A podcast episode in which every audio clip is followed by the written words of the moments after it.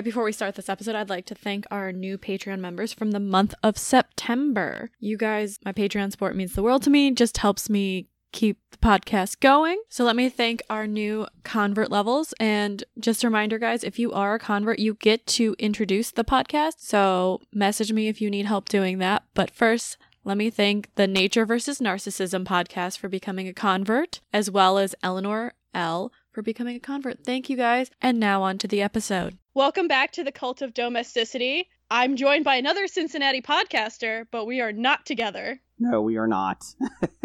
Introduce yourself and your podcast. Yes, I am Jason with the History of Bad Ideas, a pop culture podcast uh, that we record every Tuesday night, and uh, we don't really know what editing is, so we go up uh, Tuesday night as well. So it's a roundtable podcast about uh, pretty much anything we want to talk about that week. Yeah, and if you have suggestions, there you guys are always looking for them on Twitter because that's Oh, how yeah. we hooked up. We were talking on Twitter, and you're just like, "I got a topic for you," and I was like, "Let's go." Yes. So we are open to anything. If somebody ever wants to uh, send us questions, we have a listener feedback section, and we range in anywhere from three ga- uh, three people on the show to I think five. I think is our route uh, on a good day. But now we're recording on Skype with everything going on, so we have people jump in and out, and then we have guests uh, throughout the whole time as well. I am always impressed by the range of topics you guys cover because, like, I'll look at it, I'm like, "How did you guys get from point A to point B?" And then you listen, you're like, "Oh, okay, yeah."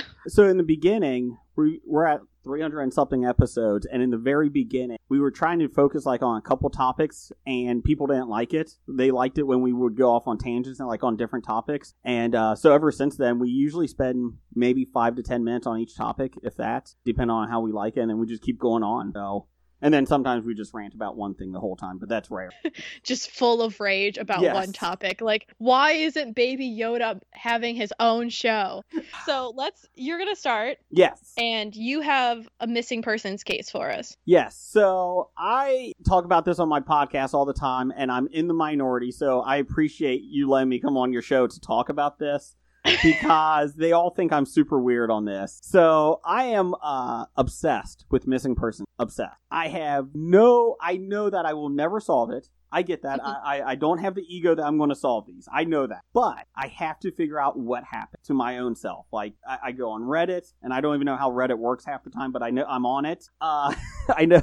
Um, and I go on these things. I look up the police reports, go down these holes that just for hours on end, and I stop. Um, because Do you do the ones where there's people missing in like the national parks? Like, peop like there's so many people that go missing in there. Yeah. So my family, I have three kids, and uh, my wife and I uh, love hiking. That's we we do that a lot, uh, almost every other weekend. And I I grew up with you know ever since I was about eighteen and on, I love going to national parks and hiking you know as much as I can.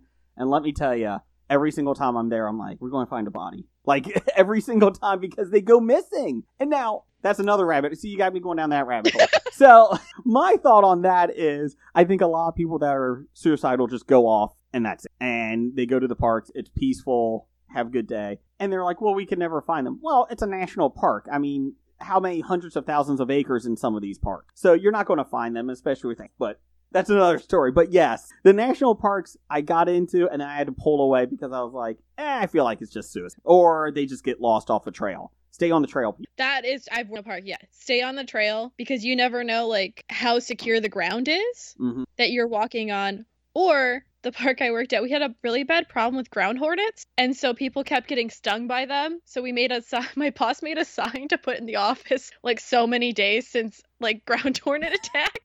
Do they hurt? Um, I never got stung by one. I guess they did. Like people would you'd be walking up this trail so you'd disturb them so they would kind of swarm so you wouldn't get stung like once, you get stung a couple times. Mm-hmm. So he kept having to call like EMS, and I would just hear it like it over the radio, and I'm like, well, glad I'm not that kind of ranger. Good day. I'm gonna go talk about some some foliage and stuff like Lewis and Clark. Look at this walking tree over here. It's amazing. it's beautiful. Yes. Um, yeah, so I go down these rabbit holes and I can't stop. I've been doing this for so long. And again, I have no notion that I'm going to solve these. I know that. But it bothers me that I can't have closure on someone. Or it just boggles my mind like people are just go missing. It's like, there's got to be an answer. Like, obviously, like, and usually it's the simplest answer. but you would think. But then you start going down a whole a rabbit hole, and you're like, well, maybe this did happen. Maybe it was aliens. Uh, maybe maybe that's right. Maybe it was a Wendigo. Oh, Yes. maybe it was a. Maybe it was a dingo. Maybe it was a dingo after all. So, today is Jennifer Kesse. She's 24 years old, 2003 graduate of the University of Central Florida uh, with a de- degree in finance. She was a member of a sorority, Alpha Delta Pi. AD Pi. Yeah.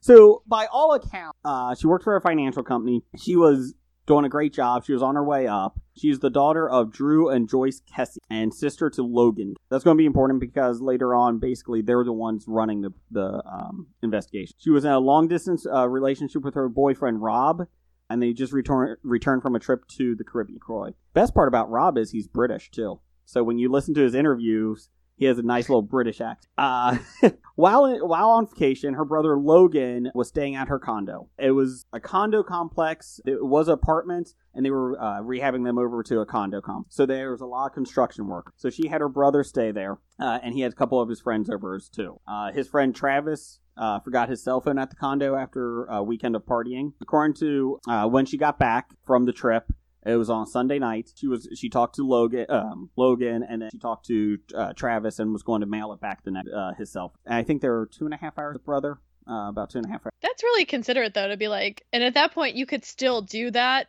Mhm. Your phone. Granted, it might cost you an arm and the leg to do because they were the bigger phones, but So this was Yeah. 2006. Yeah, 2006. So that's wow, 14 years ago. Yeah, that's going that's going to cost you a pretty penny back then because you got to bubble What- wrap it. oh yeah, no, those phones were indestructible. Is the flip? Well, it could be the flip phone too. So she had she was close with all of her fans too. Every interview I read, I've watched with them, they were close to each other. According to uh, her parents and her best friend Lauren McCarthy, basically when she got back on that Sunday, she was always still a little worried about the safety of her condo, uh, just because she was one of only two people in her, I guess it would be her condo section, uh, that was living. So Oh, yeah. it was a big complex. I will say that. Um, and so uh, across the hall from her, she uh, there was actually construction workers living. Later, find out uh, there was ten construction workers living in one apartment complex slash condo complex. Cozy. Yes, the hallway was not well lit. Uh, everything I saw online with the photos, it was not a well lit one. It was an apartment complex going to a condo. I'm guessing that's why. Uh, you know, just wasn't well done. So that's the backstory on that section of where she was. I, if I were her, I would have been terrified too. Because I mean, anytime you live alone as a woman, you're always just like, okay, how well lit is it? Where's the parking? Like, what are my exits? As for me, everyone knows there are two. I live at two police stations. I can run out my front or back door and get there. Mm-hmm. I know exactly how to do it. And- That's the only reason. And according to her parents, she was well prepared for it. She got into the habit of carrying pepper spray with her. Uh, she kept her in between her fingers, um, which is always a good thing. Uh, not only for people but for dogs, especially if you're a dog. So you can just hit them with the key in the now uh, in the snout. Little fun fact. Also, if you jangle your keys, if there's like skunks or animals, it warns them ahead of time so they run away so you don't get sprayed by skunks. Really, Mhm. that's fun. See, look at that. We're educational on animals today. Skunks, Safety. skunks, dogs, and ants. It's awesome. like I said, she would also phone frequently. She would always uh, answer the phone when her mom or dad called, and vice versa. She would. Um, her friend Lauren said that even going to the parking lot at Target or uh, gr- uh, grocery store, she would always call uh, at nighttime, just so she was on the phone when she was going to and from the car. So everything shows that she's not. She was in a loving relationship with Rob. No idea at the time that she would run away from that. Uh, she had a good job in a finance company. She was working her way up on it, so there was no thoughts that she was unhappy. The Mosaic Apartments is what her condo uh, in Orlando, Florida. That does seem like a Florida named apartment complex. I think I have the later on. I have the other apartment complex with her car, and it's very so. It's like another. Ah, that's Florida. Yeah, that's great. It'd be like up here where it'd be like the Grove or like tree themed or like field themed, and you're just like, The hills. The Yeah. Yeah. and you're just like, hi. She gets back on Sunday night. She goes to work on uh, Monday, uh, and she gets back at 6 p.m. Monday night. So uh, the repart- the apartments were being remodeled. Let's see here. She uh, spoke to some of her friends that night, including Rob, her boyfriend, the British boy, and uh, until 10 p.m. that night. Uh, that's the night of January 23rd, 2006. And then she did. Uh, in a conversation with Rob uh, on 48 Hours, he did say that they did get into kind of an argument that night over the phone. He's also, I believe, three hours away, so it's a it's kind of a long distance relationship. He, he might, he's two or three. Oh, So, um, so with all that being said, he said it wasn't a huge argument based. She got tired of driving back and forth each weekend. Same with him. So that was part of the the part of it. But he said they didn't break up. There wasn't. Oh, I hate you. Or it's just basically they were fighting over a long. Distance. Yeah, I mean, it makes sense. Everybody I know who's in a long distance relationship, they're like, oh, I get so tired. I have to drive so far to get to there, like back and forth. It's so much time. Everybody, somebody always has to leave work early, so Mm. you're losing money and all of it. Yeah, I completely get it. The phone power's down. Um, it's not off completely, but she's done with her conversations by 10 p.m. Uh, the next morning, on January 24th, the police believe she showered or somebody at her complex showered. Uh, there was clothes out on the bed, uh, multiple clothes out on the bed. Her mom has said that's pretty common for her to be out, uh, the clothes to be out because she would go decide which clothes to pick for the day. She would put a couple out, and she would also have them out for the rest of the week. She is prepared. She is. I like. I wear a uniform to work, and I'm still just like, uh, this shirt. I'm in work from home and I have a hoodie and like shorts on every day. It's wonderful. but before that, I was like, oh God, I got to find what to wear tomorrow into the office. No, no. That morning at 8 a.m., she usually always called between 7.30 and 8 a.m. She would call her British guy, Rob, to talk on the way into work. I love the Brits. Uh, I can tell. moving on. She left for work on that Tuesday at uh, around 8 a.m. Never got her phone. Never got a call. Uh, she never made a call to her uh, boy. Her boyfriend started getting worried. He would call a couple times on interviews here, and basically around 11 o'clock, he thought it was. It kept going to voicemail. He thought that was so. Her coworkers were uh, kind of worried about it as well. They stated that she's never late. She never did. So they notified her family, which nice coworker. I like that. Those pe- those are the people you want as someone who's lived like far away from family. Those are the coworkers you want in case you go missing. Yes. Her parents drove straight to the apartment then, a couple hours away. Her brother actually beat them there by 15 minutes. So go Logan. He arrived at 3 p.m. Uh, she, they arrived. The parents arrived at 3:50. Um, nothing appeared out of place in the condo complex. Uh, in her condo, her purse, cell phone, and her black four-door 2004 Chevy Malibu were all missing. Though, so interesting part uh, comes to find out there was a witness later on that came to say uh, state that on the morning of her, her going missing, they saw her car swerving in and out of the parking lot, going down the road outside. So maybe she was like fighting whoever was the in the one car with thought her. is fighting, or if she was abducted by somebody, he got in. He whatever he did to her, put her in the Mm-hmm. trunk, you know, whatever. She could be in the back. He could be driving out and going, you know, kind of all over the place because he's worried. He's trying to get out of there in a hurry. Um, yeah. it's 7.30 to 8 o'clock on a you know morning in florida it's light out that's if she's abducted at that point at her car that's a pretty ballsy abduction especially with construction workers all around That's true, but if they're all in the building, like the, if they're in the apartment, they wouldn't see anything.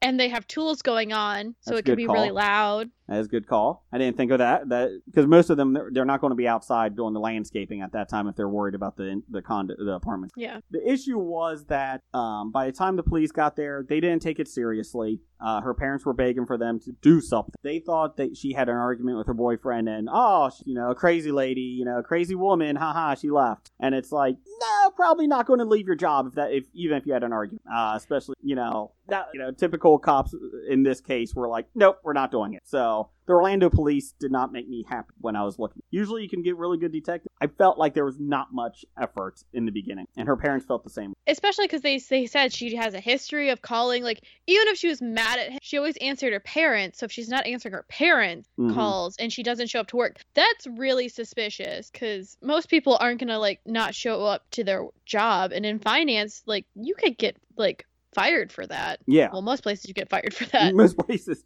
but especially you know she's she works for a pretty reputable company. Uh, I think the company they said it was around three thousand employees at that time. I don't think her office was that big. It was I Mhm. think uh if I remember correctly, it was a satellite office. Still had a lot of people, but not you know three thousand total. And they would notice really too if it's a smaller office, you really notice if someone doesn't show up or they're acting different and stuff like that. So they'd be like extra suspicious. Correct. The issue was the by that time by the time the police they they said they would look into it.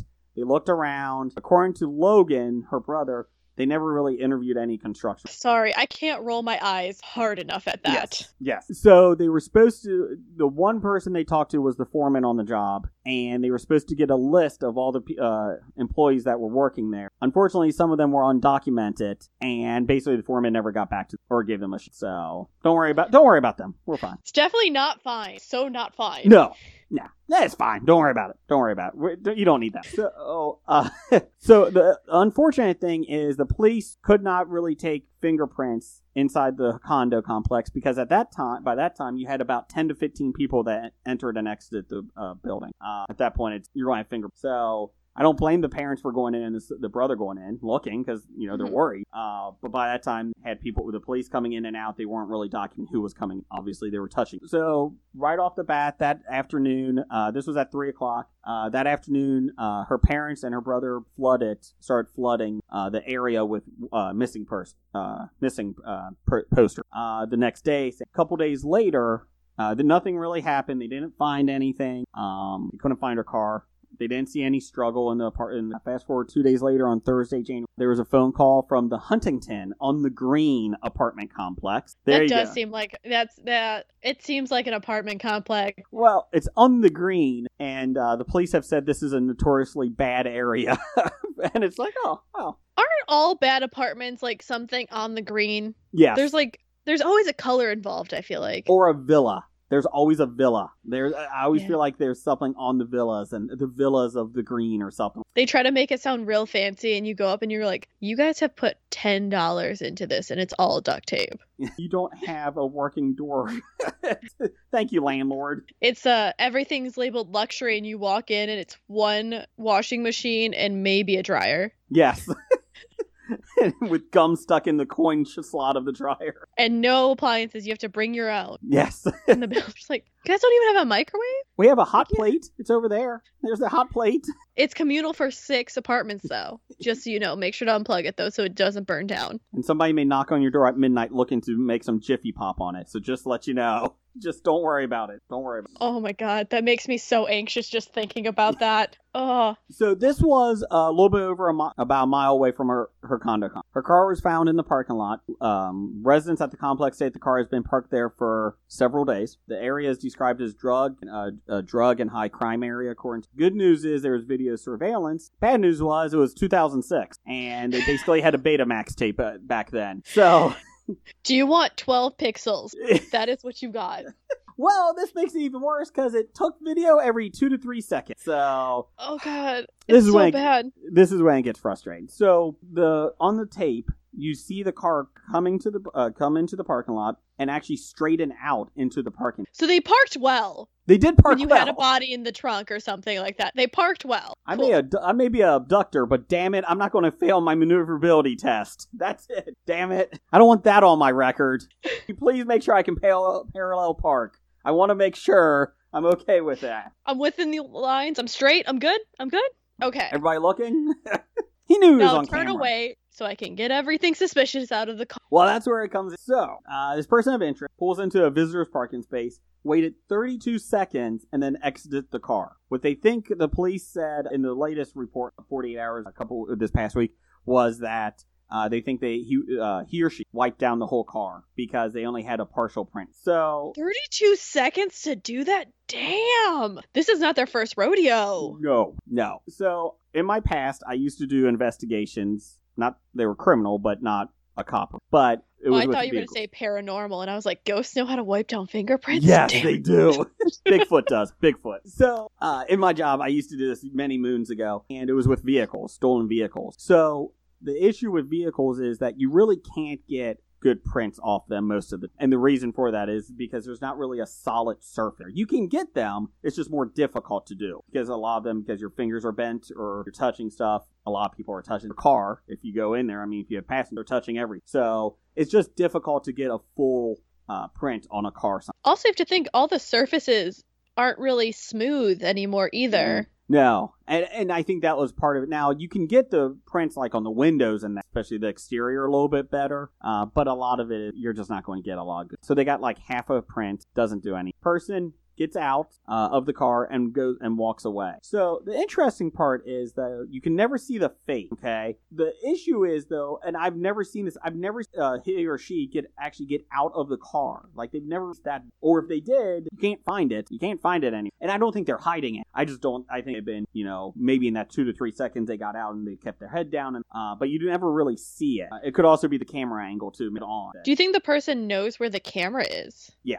I think so. I think if they worked in that area, uh, I think they know. If if it was a construction worker, my thought is they probably worked in a, other apartment complexes around that area, and they kind of what they, they knew that was a two to three seconds. They knew where to look. Is what my thought is. Because what happens is this person of interest goes around and is walking to fence, and every two to three seconds that the camera gets it, is the person's face uh, is blurred by fence fence railing every single time. So you only get the back leg, you get the back of their head a little bit, like the part of it black and white, so it's grainy. So it looks like they have a white shirt and khaki pants and black shoe. The question, you know, how tall is this person? Police originally said between five foot three and five foot five is what they. My thought is, couldn't you do like type of measurement off the fence? A little bit? Comparison, yeah. They did say that they had several people, several detectives go by the fence. They tried to figure out to get an idea, and that's how they came up to five. They said he either was wearing a beret, so he was French. Uh huh. Uh huh. He had a bun,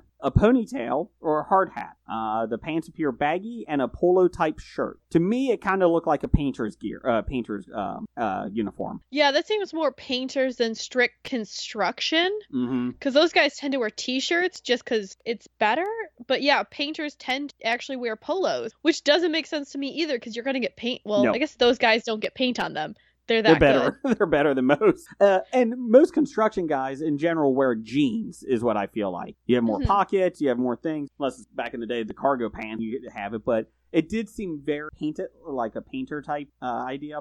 Or a painter. Uh, so uh, mud is noted on the threads on the tires, on the treads, and then so basically we found this. You know, they found the surveillance camera. That's not really helping too much because you can't see, and it literally ticks me off every single time because half a second more, you could have at least had a face. Or at least part of a face. Yeah, and because you don't even know if it's a male or female at this point. That's true if they said it's a bun. Like man buns weren't really in. Mm-mm.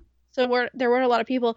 I could see guys having like a ponytail, like if you're working and you got to just put your hair back. But yeah, it could have been a woman. Like think about it, wearing khaki, a polo. Could have been like a supervisor checking in on different sites. Mm-hmm. Could have been like construction management. It could have been. My thought, when I look at it, it looks like the bottom part of head is shaved, like maybe a two or like go the Mhm. clippers, and then the top part is kind of a bowl cut. Not completely a bowl cut because they never go out of style. Uh, but Oh, that's such a bad hairstyle. Just It is. thinking about it. So that was my thought is that's the type of style. Every time I look at it, I don't see a hat. I don't see anything like that. I can I guess it could be, who knows, but it looks like a bowl cut is my thought. What if it's like a beanie, so it looks like a bowl cut? Could be that. I don't I don't see it as a beret. I, but it could be a be possibly it just and then maybe their whole head is shaved and they just have the top yeah, it could be. Because depending on the beanie, it could look like that. Like Mhm. it could give a bowl cut appearance, especially with low quality. And and to be honest, they probably should be arrested just for having a bowl cut. I mean, let's If let's they do, yeah. let's just take that person off the nah,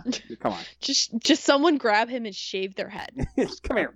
So the bloodhounds, uh, they got the bloodhounds involved, and I love when they get bloodhounds involved. And they tracked uh, her scent, Jennifer's scent, uh, from her vehicle back to her residence. Tracked it to the back of the building stairs on the lake side because there was a lake behind the condo. There's no signs that a struggle had taken place in or around the car. Uh, a, DVD player, a valuable D player, is what the police said oh back god. in 206. Welcome to 2006. You could probably like had a good remote with digital. Ooh. Does it Maybe tri- you could put two DVDs in there. That's, does it have Blu-ray in 06? I'm trying to think. I don't think it does. No, I think it was like 2010. I was in like Oh. high school when Blu-ray started coming out. Didn't know. Uh, it was a laser disc.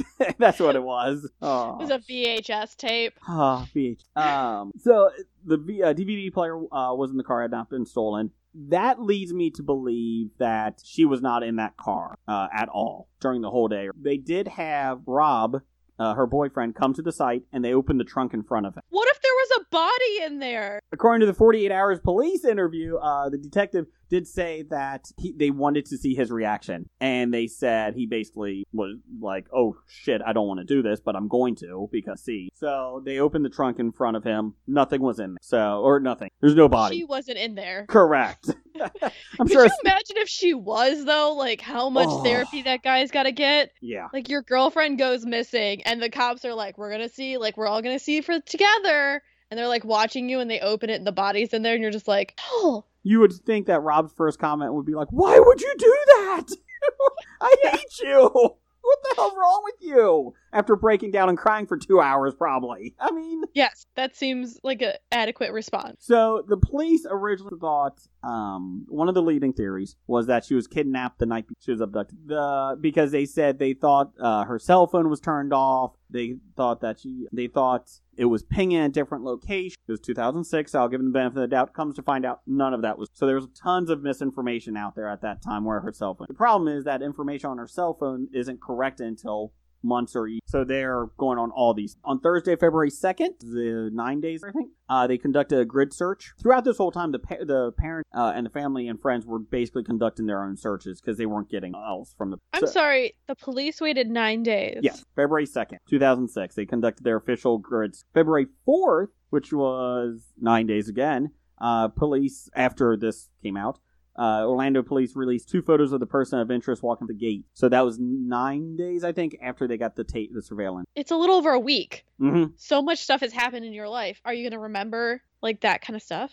And with construction workers, they move around to jobs a lot. So I get what the police were doing because they thought they they probably thought they could get this tape, they could get the person, be done. But I think it's too much time. I think you left too much uh, time out for it. On Saturday, uh, February 11th, 500 over 500 people. Uh, according to the local news app, conducted another search for her. They never found her. And finally, on Valentine's Day, uh, the FBI's called in. Hey, maybe we should get them in here. That might be a good idea. Happy Valentine's Day. Ah, your FBI agent. Have a good day. Give your FBI agent a flower.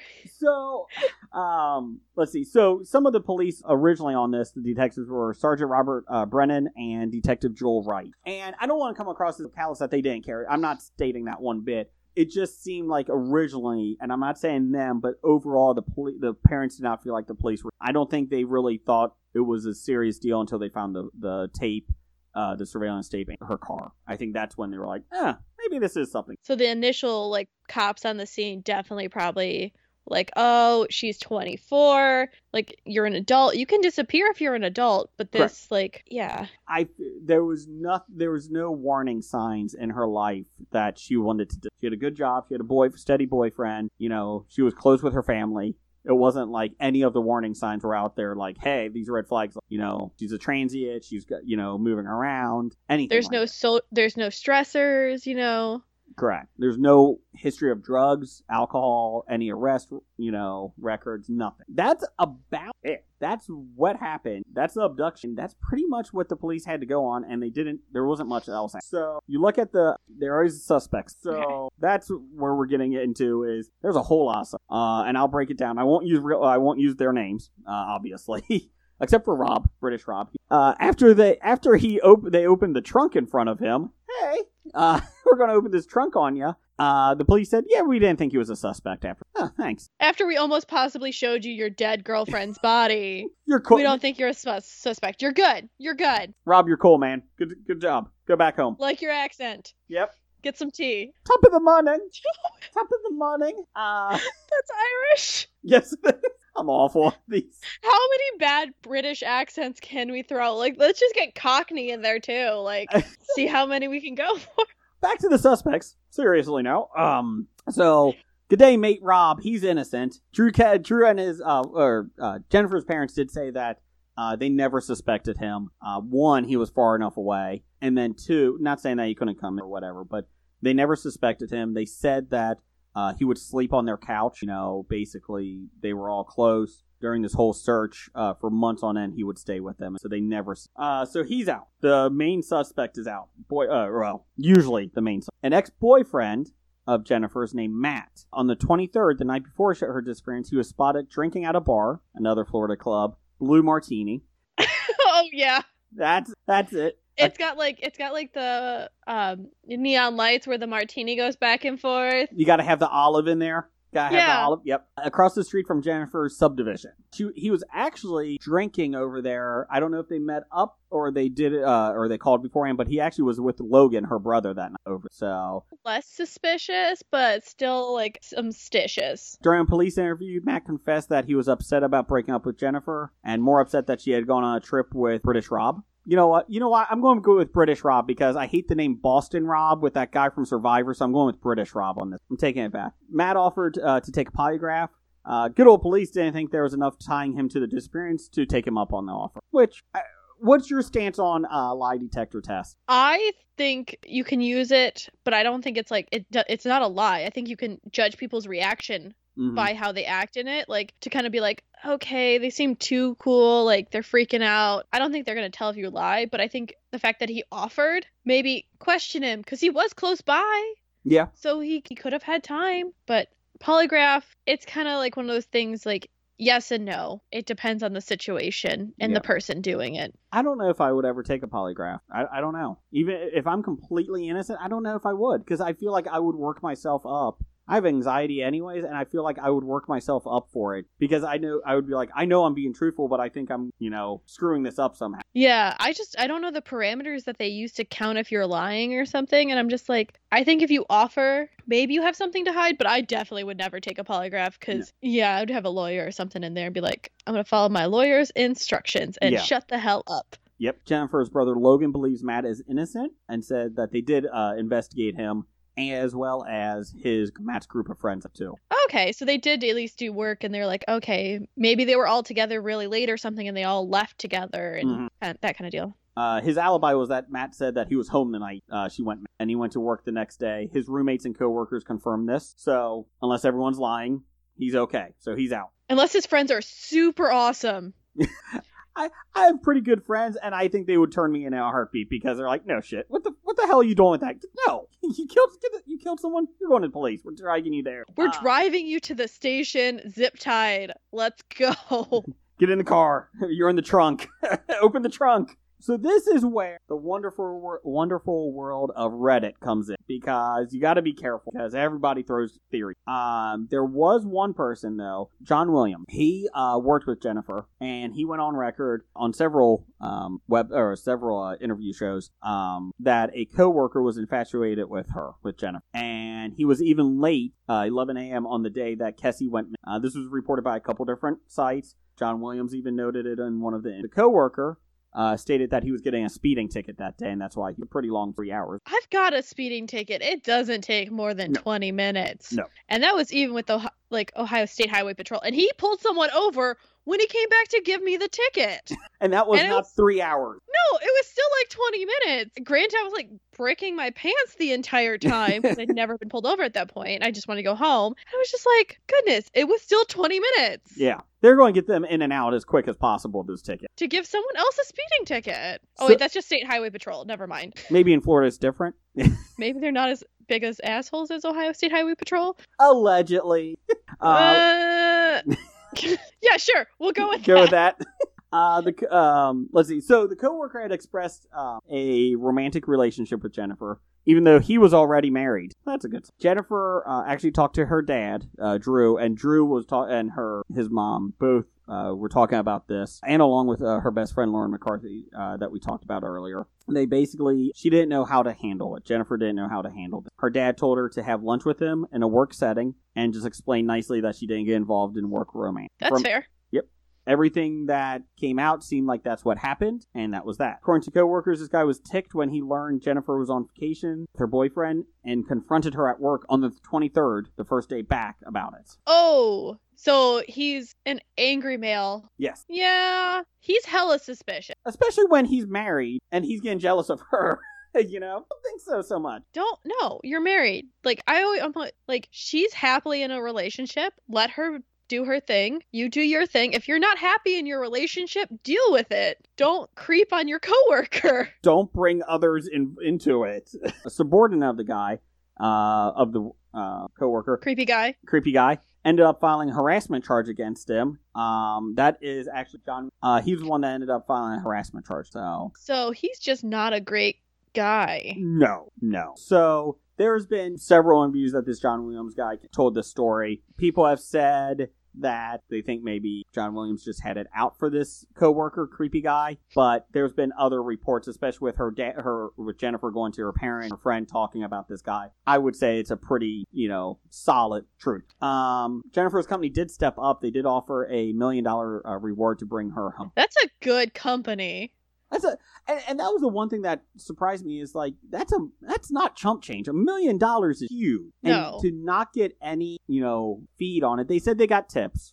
Obviously, for a million dollars, you're going to get every tip known to man, but none of them really. That makes me think that if there's no tips, the only person who knows who did it is the person. There's it's like a one person kind of deal. hmm Or they're legally not allowed in the country, and they work at the constructions at the condo complex, and they can't step forward to get the money because they they're fearful they're going to be if somebody knows something at that construction. That's true. Then again, if you have a million dollars, you could live really nice in another country. My thought is that I think the biggest fear would be that they would step forward, and again, just spitballing here. My thought is that they would step forward, and they're fearful that if they told the cops who did it, they they the company would say, "Nope, you don't get the money." They could back out Oh, that's true. Yeah. for a, That from a does seem- That does seem like a thing that American capitalist company would do. Yes, without without missing a beat. Nope. Just be like, oh, illegal. No, thank you. Oh, I'm sorry, that million. Sorry, my bad. Here's five dollars. Oh, and look, there's ice. Um, uh, uh, there's three uh people, three options. The coworkers, cre- creepy coworkers. Intro. There's construction workers at the condo complex that we've talked about. We talked about that. Kesse said that she was Jennifer was concerned. Uh, about the uh, workers at the complex, she thought it was uns- uh, she thought it was unsafe. There was very few residents in the uh, apartment uh, or in the condo. A painter in the condo complex came back and painted a few things inside Kesse's complex prior to her vacation. and She did not feel comfortable with according to her. Later found out there's two painters that came back the week before. She went. One of them is Chino, and uh, he was interviewed on 48 Hours. Love the name Chino. He Such will a good. not release his last name because he got into an interview, promised he would do an interview on his front porch, but they could not use his last name. So this guy's a doll. I mean, would you release your last name though? I wouldn't even get on an interview with these shows. I'm sorry, I'm a sus. uh, You think I'm a suspect? No, I'm out. Like, no, you can talk to my attorney. I mean, but the cojones on some people. Oh yeah, The people who are doing like their Dateline interviews from jail, yeah, like yeah. I love that, and I love how they try to blur it on Dateline. Like, oh no, he's just in a nice shirt, and then, I think that's I think that's prison uh, wardrobe right there. I think he did it. or no, it's just he's wearing still wearing the like the pants, so they only show him from the waist up, Yes, and you're just like, is there another person in the background? Oh yeah, you totally did it. You nightstick? totally did it. Yep, that's a nightstick. Okay. yep, he did it. So Chino, he came onto the radar in 2009. Detective Joel Wright interviewed a housekeeper uh, at Kesse's complex. They had housekeepers. I guess. Basically, she said she they showed him they showed her a photo of the person of interest on the game, and they had no idea who Chino was. At first thing she says is that looks like so. She must have great eyesight. Three years later, detectives were like, "Who the hell's Chino?" Well, they found out in 2009 Chino was in Florida prison for statutory rape of a teenage girl in 2008. He's a gem. Bring home to your mom. Uh, they interviewed him. He admits to working in Kesse's apartment the week before she went missing, painting. Unfortunately, he is five foot nine and taller than what they thought the figure was in the photo. Uh, he did pass a lie detector test, and the detectives did not roll him out. See, that's where I'm like, lie detector test, you can kind of field some questions, see their reactions more, but like, you shouldn't rule or not rule people out based off of that. Also, painting. Paint. interviewed him on 48 hours in the interview he did seem calm i don't think get a creepy vibe from him which is odd since he was statutory rape but it wasn't a creepy vibe like he was infatuated or that he was something to hide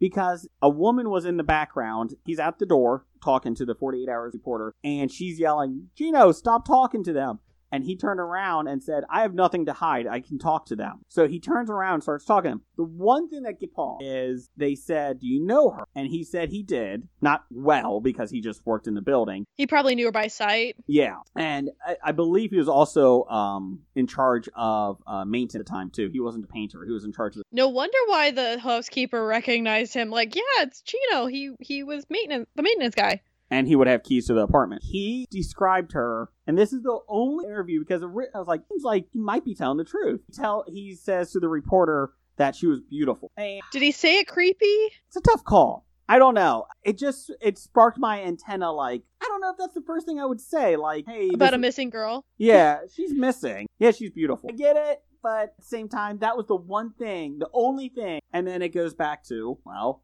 is if somebody does that, they're going to be possessive of the person. They're going to, you know, describe her, describe a person in that way as opposed to other. Did he say she is beautiful or was beautiful? That's the thing. If she said was beautiful, I think he did say was. And that was the only no, that's the lie detector. You know, he does have a questionable past, shady past. Um, but he did come across as not like stalkerish murder. But the beautiful thing is the only thing that he paused now. he could just be one of those guys. Like, I mean, I get that on Instagram where people are like, "Oh, you're so beautiful," and I'm just like, "Sir, this account is private. Ugh. Can you not?" Yeah, it's just it to me. It's it's somehow less creepy and more just him probably like that's just who he is. and you don't know like in some cultures the the type of you know that they were brought up like that it could be you know they respect it because it's beautiful and all that stuff. I, I get it. It was just that was the only thing that was obviously you can't. I, I don't think he's the top suspect, but the uh, the housekeeper was interested that she said right away. That was the one. There was one other David Byron Russ per the Orlando Sentinel newspaper. A deck of playing cards in prison was passed around with missing persons on it. They do this in Florida. I guess they do it other places too, but basically the deck of cards have missing people on it. So uh, people in jail, if they hear something, you know, from cellmates and that, you know, they can kind of give tips if they do. Yeah, they did that for they gave like soldiers over during um Operation Iraqi Freedom like cards too. So like so, like there were people like they'd be like, oh yeah, that's an ace of spades or something like that, and they it was kind of like code, but they could also like identify people then too. Okay. So I, I I don't know if this is just Florida, but I guess it wouldn't be. I mean, if that's the way, it's a smart plan, especially over hmm. overseas war. That this guy basically, David Byron Russ, basically is a confessed murderer. He met face to face with the dad, Drew Kesse. They thought it was a reputable enough tip to do that. So he told Drew Kesse during the December 2008 meeting that a playing card with information about Jennifer Kesse got him thinking about her. First off, background: David Byron Russ killed Madeline Lennon uh, in her Longwood Longwood area home in 2007, and he pleaded guilty, saying he was in the middle of a cocaine binge at the time. Uh, he wrote his ju- the judge that he is a cold-blooded killer and would have killed again had he not been arrested. So he's a great guy. Top notch. He's still in jail. Uh, Thank goodness. I mean, also, I like that he told the judge, like, I was in a cocaine fueled binge. Probably better that I don't come out. You're just like, hey, that. I agree. life. Have a good day. like Ed Kemper stopped request like he's Oh. like he's like I don't need parole. It's not a good idea. You know when the convict is saying that, just listen. Just listen right there. You're not doing a uh you're not doing a Morgan Freeman from uh Shawshank Redemption here. This guy's feeling good. No, this is a cold-blooded killer. Just keep him in. So, a lawyer for Russ contacted the Kesse, uh, gave him a handwritten letter basically stating that he needed to meet with. He uh, Kesse passed the information on to Orlando police investigators. Uh, Sergeant Barbara Jones, a police spokeswoman, said detectives have no plans to meet with him though. and the information the inmate gave had been obtained by investigators already, and they looked into it several months. So that was the the Orlando police dropped the ball on it again. I, tr- I I'm going to go with them that they I trust them that they said that it was looked at. So It's just so dismissive Mhm. cuz that like it doesn't sound like they went and talked to him at all. So my my fear is that if the police do follow up on these tips, not saying that they're not, but if they did and they do find her, it's going to come back on them that they do something right, and it's going to look really, it's going to open them up for a lot. It's going to look bad no matter what at this point. And the, and the Kesses are like, help, just We just want her. There's been a lot of things happen. Uh, uh, basically, since 2010, it started snowball. Detective Wright was removed from the case for the Kesse family. Uh, the case basically stalled. They requested the case to be considered a cold case because then it would open up more resources. And the Orlando police said, nope, we're keeping it an active case, and they have still. But it's been like a it's been over a decade. Yeah. That's hella cold. There was a couple different podcasts that were devoted just to this. Uh, unconcluded. First, they did the Jennifer Kesse. They did interview a woman who claimed she saw someone who looks like Jennifer Kesse in a tennis store months after she went missing. I don't like those things because I don't. I don't think is a person that up. To, I don't. Don't. I don't see it as sex trafficking case either because they usually don't. You know capture younger, you know, well, not well off, but, you know, established. It's usually on the fringes of society. That's true because I mean, Ohio just had that big case where they got like what was it, almost 200 kids freed or something Mhm. like that. Yeah. And I I think there is probably going to be more developments in that one. Like, but Yeah. from what I've read about it, like they definitely were people who already didn't have the support system, and Yeah. she definitely had the support system. Yeah. My thought is that it can happen. I'm not saying it can't, but it, it just doesn't. It feels like it's not the top choice. Um, let's. They did say the Tennessee woman did say that she reported the sightings to Central Florida Crime Line uh, phone number and never heard back from uh, detective. Again, they can't hit every tip, but I get it. Let's see. Per ABC7 local news, uh, they did get a tip in 2009. In fact, a dive team spent several days at Lake Fisher in Orange, uh, searching. Basically, a woman came forward about something she witnessed 13 years ago at the, which is located just a little bit more than a mile away from where Jennifer lived. Uh, Drew Kesse's father, or Drew Kesse, Jennifer's father, stated, "Search was seven months in the making." "Quote: The woman had witnessed uh, across the lake one morning when there were no houses. Houses. A pickup truck had backed up to the lake. She saw a man get out and take out six foot of uh, something rolled up what looked like carpet and threw it in. So, That's hella suspicious. uh, it gets creepy. It gets creepier and more suspicious. This goes along with official reports, uh, and in 48 hours, the Kesses did state this: the condo complex across from her that had 10, ki- or the apartment that had 10 people living there, construction workers, installed carpet that same day that she went. Oh. So that is interesting. Um, to go with, uh, they said nothing was found at the lake. Is it a closed lake or is it like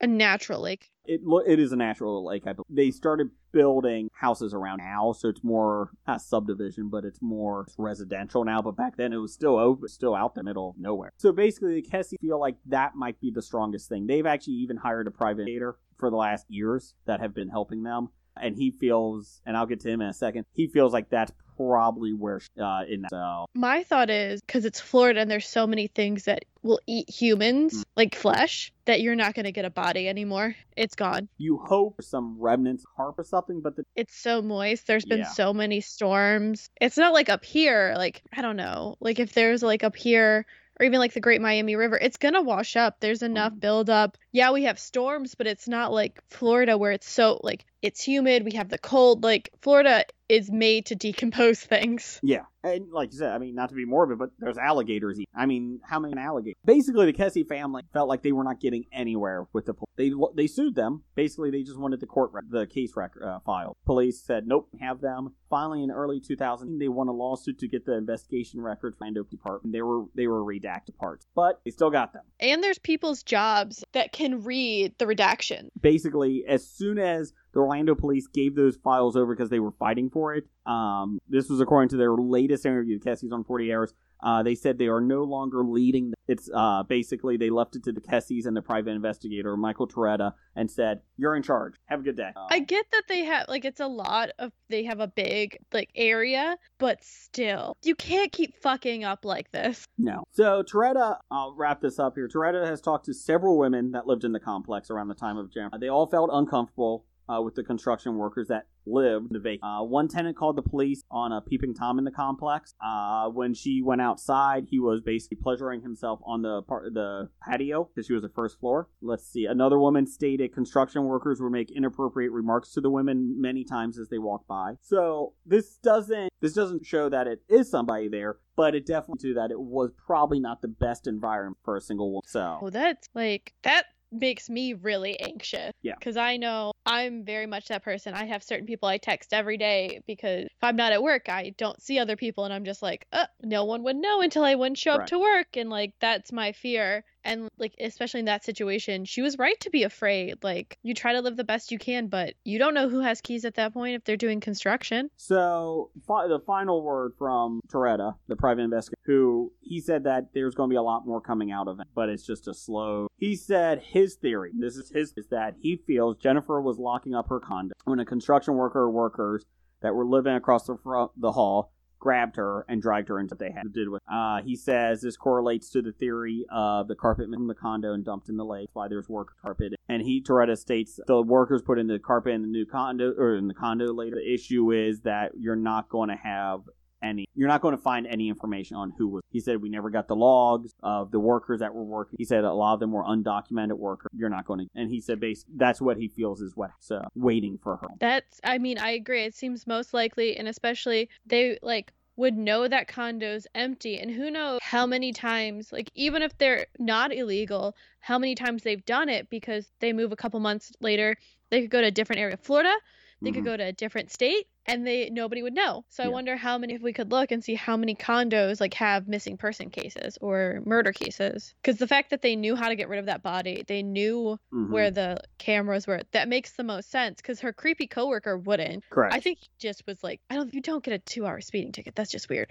But you can't arrest someone for being weird.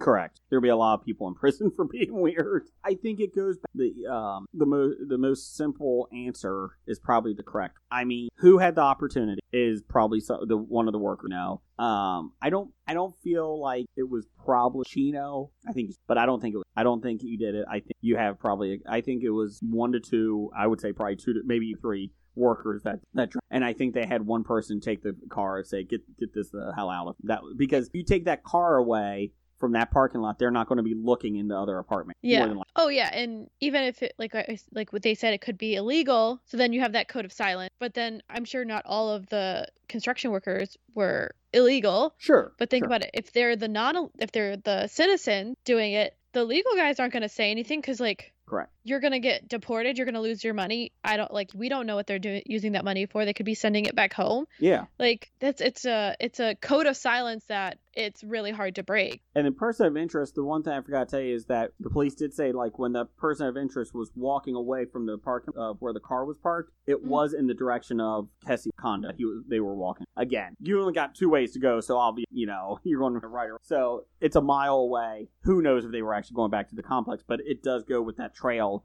and it follows up with the bloodhound going back there too. Yeah, that I mean, because he probably would smell like her if he was sitting in the car. Mm-hmm. Yeah. I just it just seems like it isn't the first rodeo of the like whoever did it. No. Because they cleaned off the car, they knew where to get rid of the body, they knew how to grab her. Did they ever find her like phone and keys and purse? I don't believe they ever did. No. So this probably with her body. Yeah. I would say him, the uh, private investigator, because he obviously knows a lot more than on this. I believe, I feel like he probably has the right, and I don't. That's which is a shame too, because you would think in something like this that you would have a you have the surveillance, you have you know a lot. You don't have many suspects in terms of people living in the building, so Yeah. it's not like neighbors. But the problem is that you don't have Logan. Her brother said that he did confront the for uh, one of the workers when he got the day that she went, and he basically got into an argument with them and they pulled away they left in a white they didn't want to talk to him they were standoffish. You know i can see his point like oh maybe that's suspicious you know they knew something more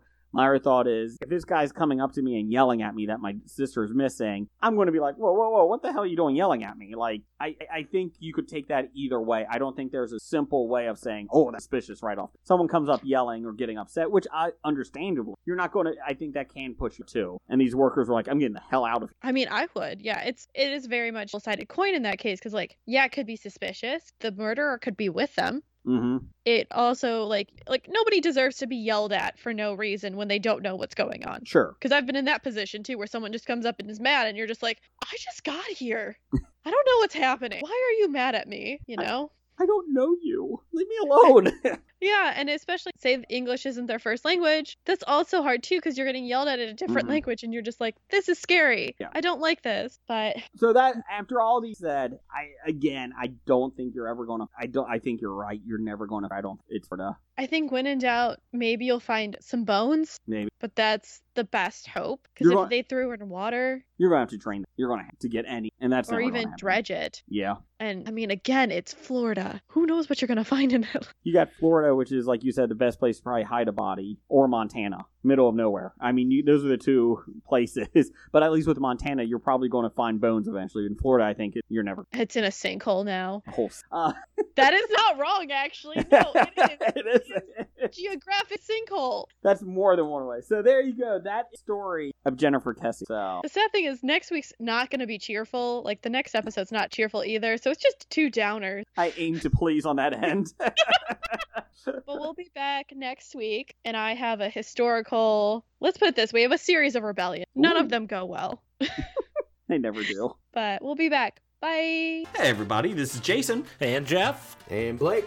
And we're the History of Bad Ideas podcast. And if you like hearing uh, geeks talk about Fisto from He Man, Or zombies, or dragons, or zombie dragon. I was given copy to read, but it's a piece of crap. So if you just like any geek or any fun stuff, listen. we drop every Wednesday on iTunes, Stitcher, Tangent Bound Network, or WeBeGeeksPC.com. Oh God, I'm out. And remember to wear a coat. Did you know that 65 million people worldwide have epilepsy, and for 3.4 million don't know why? That's right. And did you know that one out of every 26 people have epilepsy? And Trisha's daughter is one of them. Hi, this is Shauna and Trisha from Two Girls on a Bench, the podcast. We want to tell you about our upcoming fundraiser, The Bench Gives Back, November 7th from 10 a.m. to 10 p.m. Pacific Time. We will be live streaming on Get Vocal with some of your favorite podcasts to raise funds to find a cure for epilepsy. So join us, tell a friend, bring your wallet, and enjoy a day of fun podcasters and special guests. We'll see you then. Bye! Domesticity. We're available on all podcatchers. Remember to rate, review, subscribe to help spread the word,